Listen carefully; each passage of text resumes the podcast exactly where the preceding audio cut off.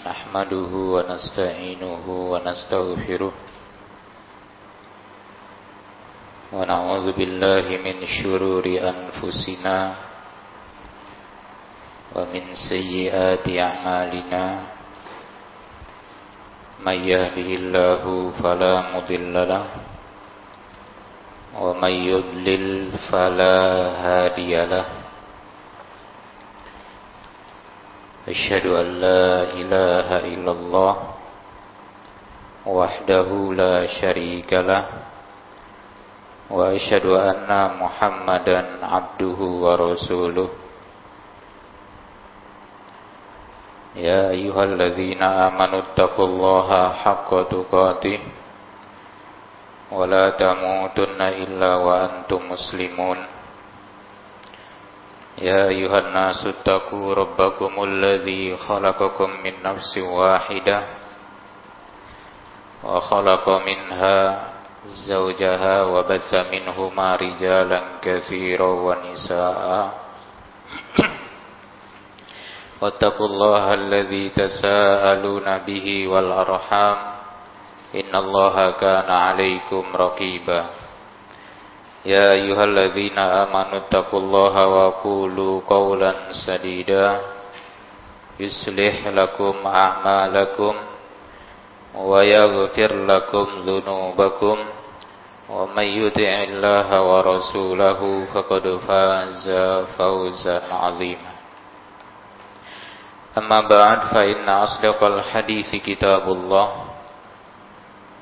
وخير الهدي هدي محمد sallallahu alaihi wa alihi wa sallam. Wa syarrul umuri muhdatsatuha fa inna kulla muhdatsatin bid'ah wa kulla bid'atin dalalah wa kulla dalalatin finnar. Ikhwani fid din jamaah yang dirahmati oleh Allah Alhamdulillah. Pada malam hari ini Kita akan melanjutkan kembali Kajian tentang Syarah Dari Nawakidil Islam Pembatal-pembatal keislaman Yang dijelaskan oleh Syekh Muhammad bin Said Ruslan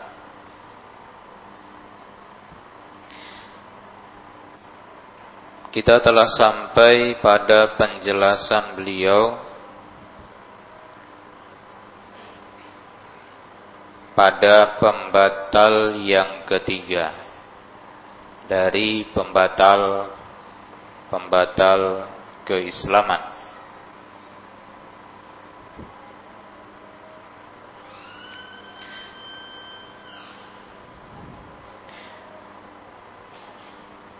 Pembatal ketiga Beliau sudah jelaskan Tentang Barang siapa yang tidak mau mengkafirkan musyrikin Mengkafirkan orang yang dikafirkan oleh Allah dan Rasulnya Atau ragu dalam mengkafirkan mereka Atau membenarkan madhab mereka Maka dia telah kafir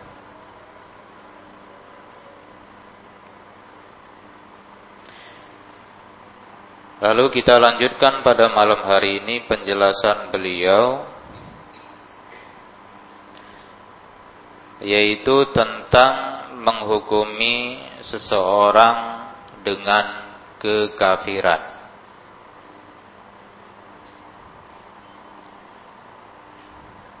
Nah, jemaah yang dimuliakan oleh Allah, memang seorang muslim ya. Wajib. Dia harus mengkafirkan orang yang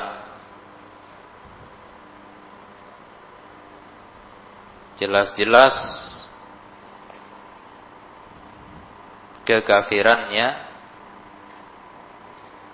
telah dikafirkan oleh Allah dan Rasulnya.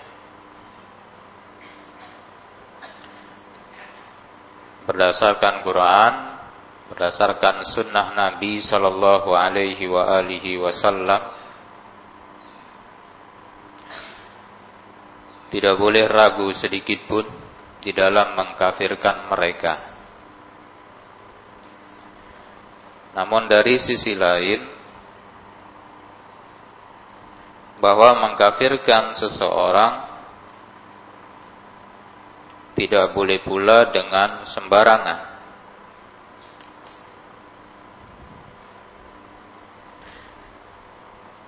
Dia jelaskan di sini kata beliau wat takfiru haqqullahi ta'ala wali rasulihi sallallahu alaihi wasallam mengkafirkan itu adalah hak Allah Ta'ala dan hak Rasulnya Sallallahu alaihi wa alihi wasallam. Ya. Allah bilang kafir, kafir. Rasul bilang orang seperti itu kafir, maka kafir namun kalau kita yang mengkafirkan itu bukan haknya kita. Ya, mengkafirkan seseorang adalah haknya Allah dan haknya Rasul sallallahu alaihi wa alihi wasallam.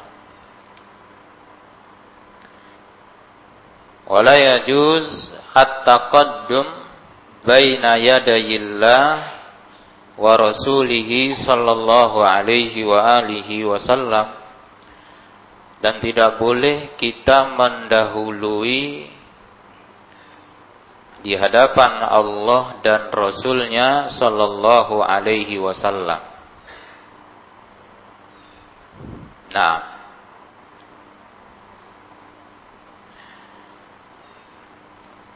maka mengkafirkan itu hak Allah sepenuhnya dan juga haknya Rasulullah sallallahu alaihi wa alihi wasallam dan kita tidak boleh mendahului Allah dan Rasulnya.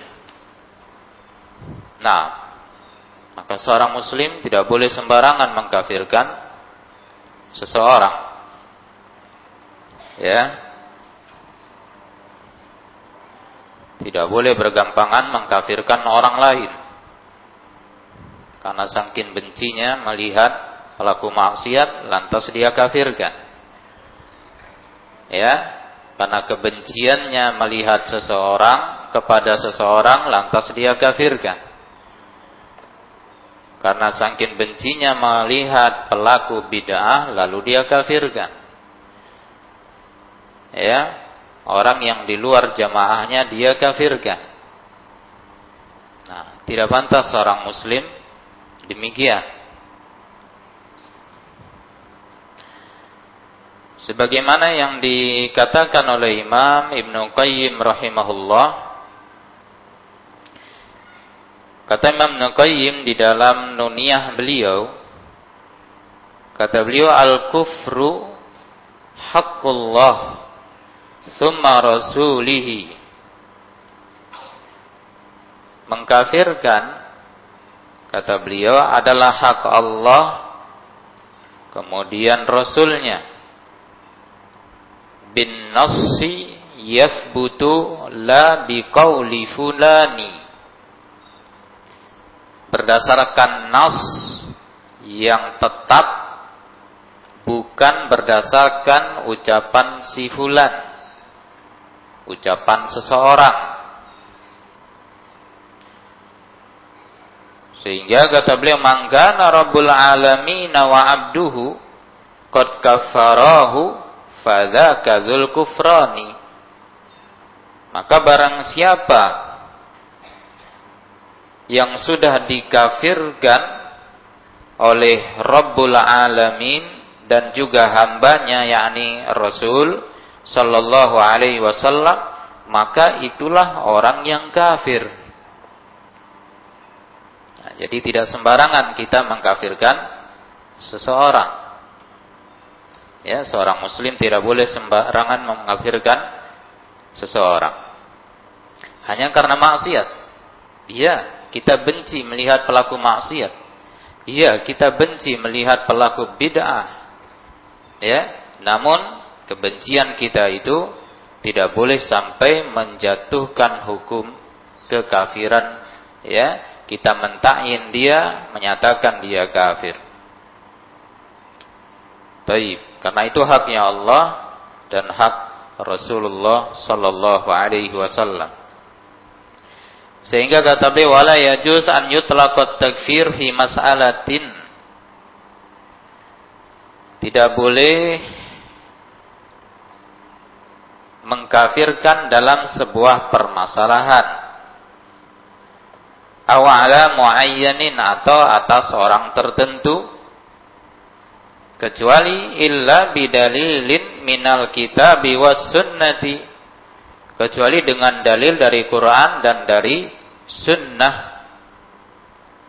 Nah nah keterangan-keterangan seperti ini penjelasan-penjelasan seperti ini sering sekali ya banyak sekali disampaikan para ulama salaf. Para ulama ahlu sunnah Gak boleh sembarangan mengkafirkan orang karena satu permasalahan. Ya, tak boleh mengkafirkan orang tertentu dengan sembarangan. Baik. Nah, kalau kita bedah, kita baca penjelasan-penjelasan dari para ulama ahlu sunnah banyak sekali ya. Penjelasan mereka tak boleh sembarangan meng mengkafirkan orang. Nah,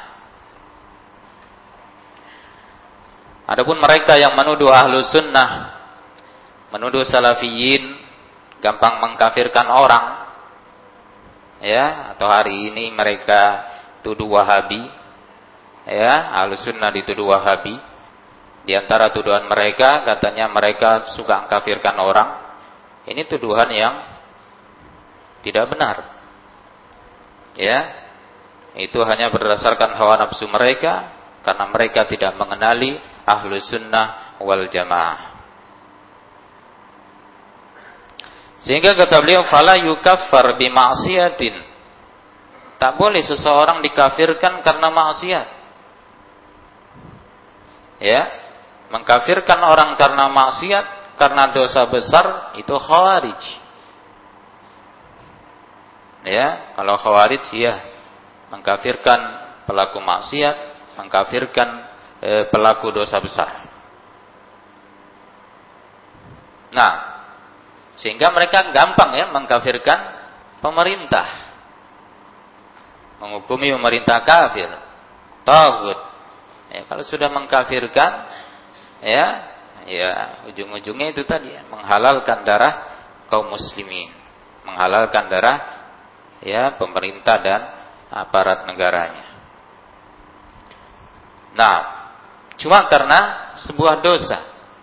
Cuma karena permasalahan dosa. Tak pantas seseorang mengkafirkan. Wala bidzambin wala bima bimujarradi bughdin. Tak pula pantas karena semata-mata kebencian kita kepada seseorang. Ini pengkafiran tanpa alasan yang benar. Benci sama seseorang terus dikafirkan. Ya. Atau tak senang Auli syahwatin atau karena syahwat, au syubha atau karena syubhat. Walakin akan tetapi la budda min dalilin syar'iyyin wa hujjatin wa burhan. Akan tetapi haruslah ada dalil yang syar'i dan hujjah serta penjelasan yang jelas, yang terang. Berkata Syekhul Islam rahimahullah dalam Majmu' Fatawa Kata Syekhul Islam wal ijab wat tahrim wat thawab wal iqab wat takfir wat tafsik kata beliau mewajibkan mengharamkan pahala hukuman mengkafirkan memfasikkan huwa ilallahi wa rasulih. Itu adalah haknya Allah dan rasulnya. Laisa li ahadin fi hadha hukmun. Tak ada seseorang pun yang bisa yang memiliki hukum dalam hal tersebut. Yang mewajibkan itu Allah dan Rasulnya. Yang mengharamkan Allah dan Rasulnya. Yang mengatakan ini berpahala, ini berada hukumannya, ya seperti ini kafir, seperti ini fasik, itu semua urusan Allah dan Rasulnya. Namun wa inna ma'alan nas ijabun ijabu ma aujaballah wa rasuluh wa tahrima harramahu Allah wa rasuluh. Hanya saja manusia mewajibkan apa yang sudah Allah dan Rasulnya wajibkan dan mengharamkan apa yang sudah Allah dan Rasulnya haramkan. Nah, tugas kita hanya itu saja. Kita hanya ikuti saja. Kata Allah haram, kita haramkan. Kata Allah halal, kita halalkan. Kata Allah wajib, kita wajibkan. Jangan kita yang mewajibkan sementara Allah tidak mewajibkan. Jangan kita mengharamkan sementara Allah dan Rasulnya tidak meng mengharamkan. Jangan kita mengkafirkan sementara Allah dan Rasulnya tidak meng mengkafirkan. Iya. Baik, kita hanya ikuti. Ya. Apa yang Allah wajibkan kita wajibkan. Apa yang Allah haramkan kita haramkan. Bukan kita yang menghukumi, kita hanya mengikuti. Nah, dan juga beliau berkata wa qala rahimahullah wa laysa li ahadin an yukaffira ahadan minal muslimin. Tak boleh seseorang mengkafirkan seseorang pun dari kalangan muslimin wa in akhta'a wa ghalita. Ya, jika dia berbuat salah melakukan kesalahan hatta tuqama alaihil hujjah wa tabayyan lahul mahajjah sampai jelas baginya hujjah telah ditegakkan diterangkan baginya segala hujjah. Nah, wa man sabata islamu biyaqinin lam yazul dzalika anhu bisyakki. Barang siapa yang telah tetap keislamannya dengan yakin, tidak bisa hilang dengan adanya keraguan. Bala yazul illa ba'da iqamatil hujjah wa izalati syubhah. Bahkan tidak hilang keislamannya itu kecuali setelah ditegakkan hujjah dan dihilangkan segala syubhat. Sehingga kata Syekh, fala tujrol ahkam illa ba'da tahaqquqi syurut wantifa wantifa ilmawane wa qiyamil hujjati. Sehingga kata beliau tidak diberlakukan ya hukum seperti tadi mengkafirkan kecuali setelah terpenuhinya persyaratan-persyaratan dan tidak ada penghalang-penghalang dan sudah ditegakkan hujjah. Ya, jadi ini ya sangat ketat. Dijelaskan para ulama di di dalam memponis ya seseorang dengan kekafiran itu ada tahapan-tahapan yang harus dilalui. Ada syarat-syarat. Terpenuhi belum syarat-syarat ini? Banyak syaratnya dijelaskan oleh para ulama. Sangat selektif, banyak persyaratannya. Kemudian ada nggak penghalang-penghalangnya? Ya, itu pun dijelaskan oleh para ulama banyak. Baik. Nah, jika sudah terpenuhi segala persyaratan dan tidak ada penghalang-penghalang, barulah bisa dihukumi dengan dijatuhkan hukuman bahwa orang tersebut adalah seorang yang kafir. Dan itu pun bukan kita. Itu ulama yang ngerti. Sudah terpenuhi syaratnya apa? Belum. Sudah hilang segala penghalang atau belum? Ya, itu para ulama. Sehingga mereka yang mengerti yang bisa menjatuhi si fulan kafir, bukan kita. Karena itu banyak tahapan, banyak proses yang harus dijalani, dilalui ya seperti apakah si orang tersebut betul-betul telah berilmu? Dia tahu bahwa perkara ini adalah perkara yang dapat mengkafirkan seseorang. Tahu nggak dia? Berilmu nggak dia tentang hal ini? Nah Taib. Nah, itu dilihat. Apakah karena dia kebodohan, atau karena syubhat, atau karena ada paksaan, Kemudian ada nggak penghalang-penghalangnya? Nah, dilihat lagi. Jadi sangat ketat ya, tak boleh sembarangan dalam meng mengkafirkan orang tersebut. Nah orang awam nggak bisa mengatakan udah ada lengkap syaratnya itu, tak ada penghalang lagi, ya memang kafirnya dia itu, tak bisa. Itu harus ulama mereka yang mengerti, nah, sehingga itu nggak kerja kita mengkafirkan orang, ya kecuali orang-orang yang sudah jelas dikafirkan oleh Allah dan Rasulnya, kita kafirkan tanpa ada keraguan sedikit pun. Namun ya itu tadi ya dalam masalah seperti masalah maksiat, dosa, kebencian dan sebagainya, itu harus ada hujah. Tak boleh bergampangan di dalam mengkafirkan seseorang. Berapapun bencinya kita kepada seseorang, berbuat adillah kita, jangan sampai ya melebihi, melampaui di dalam menghukuminya. Nah, berkata Imam Asy-Syaukani rahimahullah Kata beliau, "I'lam annal hukma 'ala rajul al-muslim bi khurujihi min dinil Islam." Kata Imam Syaukani rahimahullah, ketahuilah bahwasanya menghukumi atas seorang lelaki muslim bahwa dia keluar dari agama Islam atau dia masuk dan masuknya dia di dalam kekafiran la yang bagi li muslim itu enggak pantas dilakukan bagi seorang muslim yu'minu billahi wal yaumil akhir yang beriman kepada Allah, beriman kepada hari akhir, an yukdima alaih dia lakukan hal tersebut illa biburhanin kecuali dengan burhan, dengan bukti, dengan dalil audah min syamsin nahar. Dalil bukti yang sangat terang, lebih terang dari matahari di siang hari. Nah, harus dengan dalil. Kemudian dalil itu harus ditegakkan, disampaikan kepada dia, dihilangkan syubhat dari pikirannya sampai betul-betul nyata di hadapan dia. Dalil itu sudah terang di hadapan orang itu seperti terangnya matahari di siang hari. Nah, kalau nggak begitu tak boleh. Nah, nggak boleh sembarangan. Tak boleh eh, atas terburu-buru mengkafirkan orang. Nah, Fa innahu qad sabata fil hadis as-sahihah. Karena sesungguhnya kata Imam Syaukani telah tetap dalam hadis-hadis yang sahih al-marwiyah yang diriwayatkan min tariqi jamaah minas sahabah dari beberapa orang sahabat Nabi sallallahu alaihi wasallam bahwa Nabi bersabda mangqala li akhi ya kafir kata Nabi barang siapa yang berkata kepada saudaranya hai kafir ya. Maka faqad ba'a ahaduhuma. Maka sungguh penghukuman kafir tersebut akan kembali kepada salah satu dari keduanya.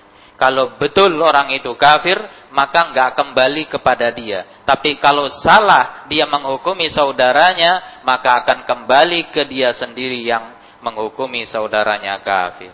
Hakadza fi sahih demikianlah disebutkan dalam hadis yang sahih. Sehingga kata beliau wadzakara hadis disebutkan oleh Imam Syaukani beberapa hadis. Kemudian Imam Syaukani mengatakan wa fi hadhil ahadis di dalam hadis-hadis tersebut wa ma warada mauridaha dan hadis-hadis yang datang menjelaskan tentang hal yang semana terdapat di dalamnya azamu zajir terdapat peringatan yang sangat keras wa akbar wa'id dan nasihat yang sangat besar. Anit tasarru'i fit takfiri. Dari perkara terburu-buru di dalam mengkafirkan seseorang.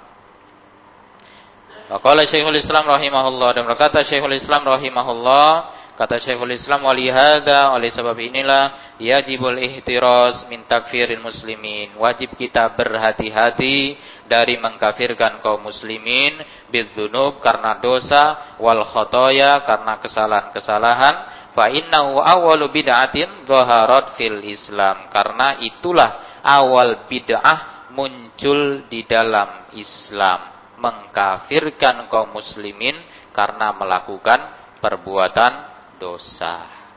Itulah mereka orang-orang khawarij. Nah maka hati-hati ya seorang muslim tidak boleh bergampangan dalam mengkafirkan orang lain. Baik. Nah demikian dulu Allah alam bisawab. Subhanakallahumma bihamdik asyhadu an la ilaha illa anta Astaghfiruka wa atubu ilaik. Walhamdulillahirabbil alamin.